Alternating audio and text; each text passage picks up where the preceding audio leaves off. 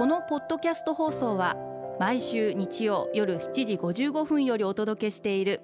毎日に夢中感動プロデューサー小林翔一を再編集した特別版です。放送で収まりきらなかったアルビオン社長小林翔一さんが大切にしている感動のポイントをどうぞお楽しみください。アルビオンの小林翔一です。何でも見える何でも言えるって感動じゃないですか？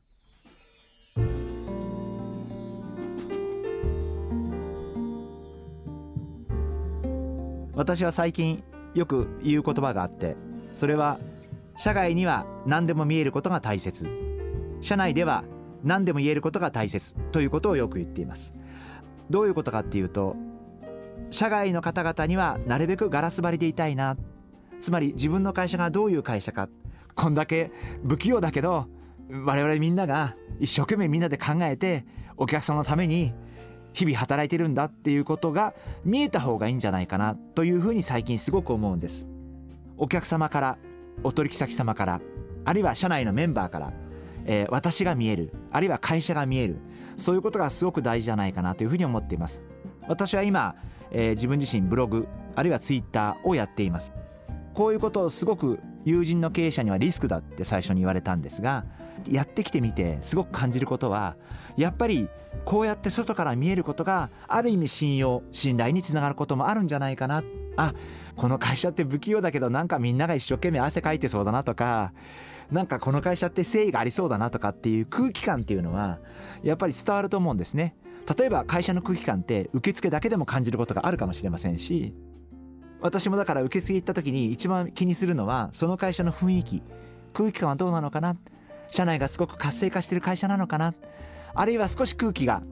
違った空気感なのかなっていうことをあの感じるようにしています。やっぱり会社の空気ってどんなに隠そうとしてもあるいはどんなによく見せようとしても必ずどっかで第三者の方には伝わってしまうもんだと思うんで私はそういうことがすごく大事だと思っていますしあの社外の方から見て割と何でも見える。よっぽど極秘事項以外は 本当にこう何でも見えていいんじゃないかな。見えた方が逆に信用や信頼につながる時代になってるんじゃないかな。やっぱり今 SNS がこれだけ発達した時代ですから隠そうとしても隠せないことしかないと思うんでやっぱり私も社長として、えー、実は社長室もガラス張りなんですけどあの何でも見える。社員からも見える。そして、えー、会社も外からいくらでも見える。それが会社あるいは商品に対しての信用信頼につながっていくんじゃないかなというふうに思っています。そして社内では何でも言える。つまり一般の社員が課長に対して部長に対して社長に対しても何でも言える。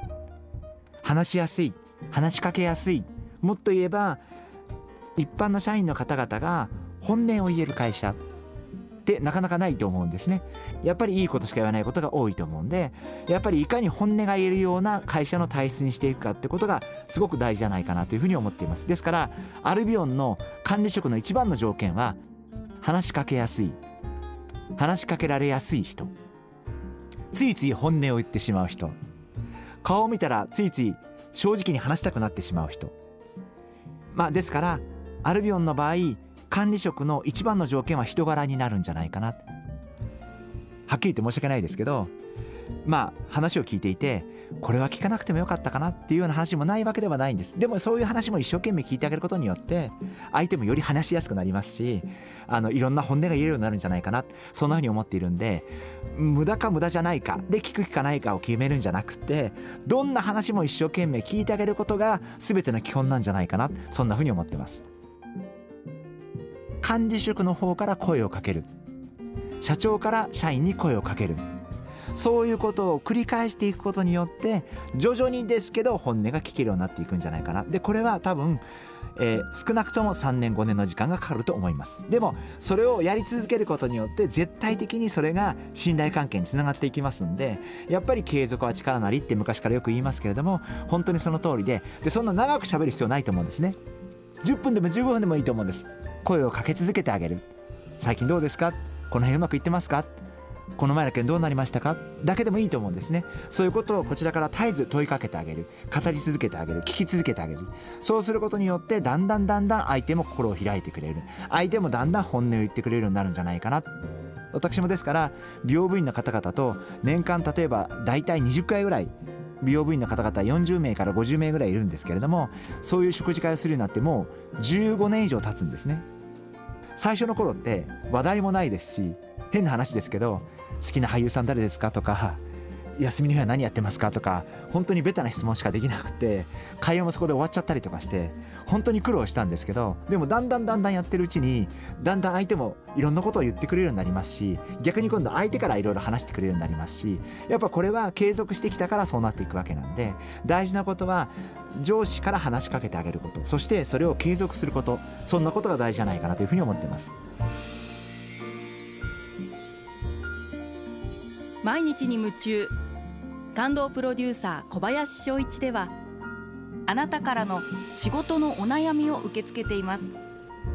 番組ホームページにあるメッセージフォームから送ってください。お送りいただいた方の中から抽選でアルビオン化粧品のロングセラー化粧水